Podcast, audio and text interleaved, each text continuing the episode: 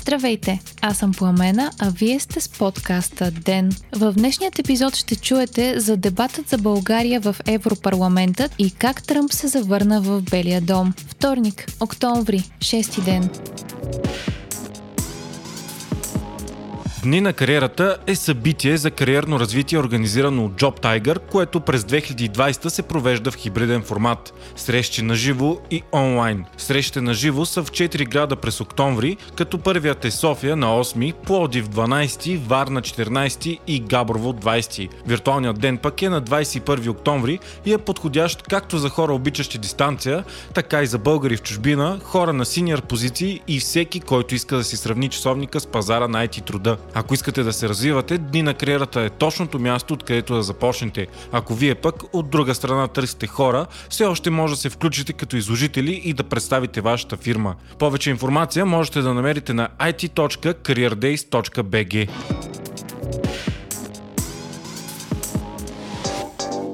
късно с нощи в Европарламента се проведе дискусия за върховенството на закона, свободата на медиите, протестите и удължаване на мониторинга на България. По време на обсъждането евродепутатите условно защитаваха две различни позиции. Най-голямата политическа сила в Европарламентът, Европейската народна партия, поиска пренаписване за проекто резолюцията за България, а председателят и Манфрид Вебер заяви, че българите трябва да се гордеят с постигнатото правителството. Той допълни, че не може промяната на правителството да се случи заради демонстрации, а че в правовата държава това е възможно със свободни демократични избори, съобщава BTV. Социалистите, демократите, центристите и зелените депутати обаче отчетоха влушаване на принципите на правовата държава в България. Според тях има политическа намеса в дейността на прокуратурата, частните фирми и свободата на медиите. Бяха коментирани и еврофондовете,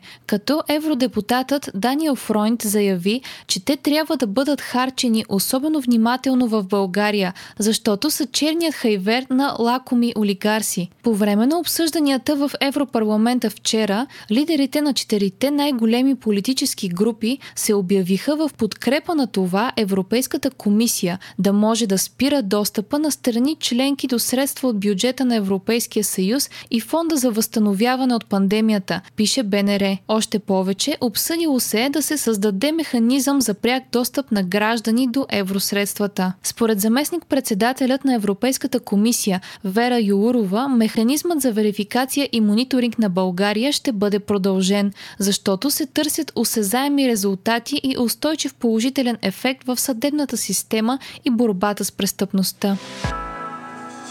Най-високият процент на заразени на база направени тестове от август насам бе отчетен у нас днес. 283 са новите случаи при 3713 PCR теста или 7,62% от тестваните са дали положителен резултат. За последните 24 часа са починали 10 души, а са се излекували 165. Президентът на САЩ Доналд Тръмп се завърна в Белия дом, след като прекара три дни в болница, където се лекуваше от коронавирус. Тръмп написа в профила си в Твитър, че се чувства добре, по-добре отколкото преди 20 години и призова хората да не се плашат от COVID. Завръщането на Тръмп в Белия дом не бе подминато от критики, тъй като президентът на САЩ свали предпазната си маска след като излезе на един от балконите, за да направи обращение към медиите. Медиите из целия свят спекулираха относно състоянието на Тръмп, особено предвид възрастта и физическото му състояние. Доктор Фоучи, директорът на Националния институт по инфекциозни болести в САЩ, е коментирал пред CNN, че Тръмп е изглеждал добре, когато е бил изписан от болницата, но в редки случаи се наблюдава влушаване след петия ден и лекарите не изключват тази опция и при Тръмп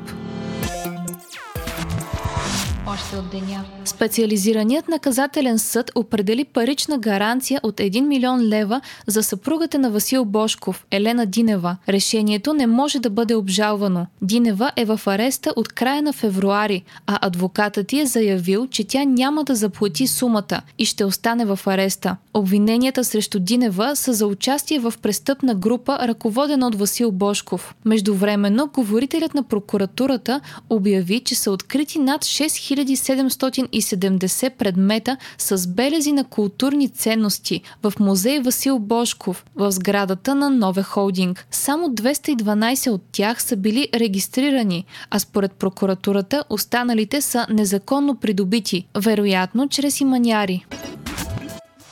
Нобеловата награда за физика получиха учени, които са изследвали черните дубки. Отличени са Роджер Пенроуз, който е открил, че формирането на черните дубки потвърждава теорията на относителността, и Генцел и Генц, които са открили, че орбитата на звездите в центъра на галактиката ни зависи от невидим и изключително тежък обект, Техният научен труд най-убедително доказва, че в центъра на галактиката ни има свръхмасивна черна дупка.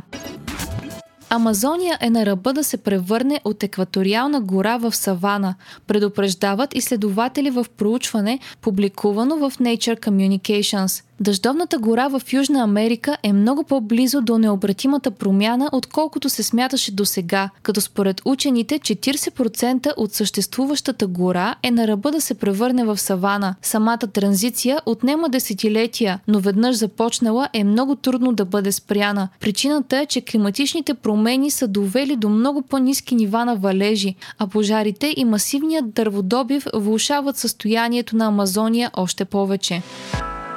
Вие слушахте подкаста Ден, част от мрежата на Говори Интернет. Епизода водих аз, Пламена Кромова. Главен редактор на Ден е Димитър Панайотов. Аудиомонтажа направи Антон Велев. Ден е независима медия, която разчита на вас, слушателите си. Ако искате да ни подкрепите, можете да го направите ставайки наш патрон в patreon.com. Говори интернет, избирайки опцията Денник. Срещу 5 долара на месец ни помагате да станем по-добри и получавате достъп до нас и цялата общност на Говори интернет в Дискорд. Ако искате да не изпускате епизод на ден, абонирайте се в Spotify, Apple iTunes или някой от другите подкаст приложения, които използвате. назвати.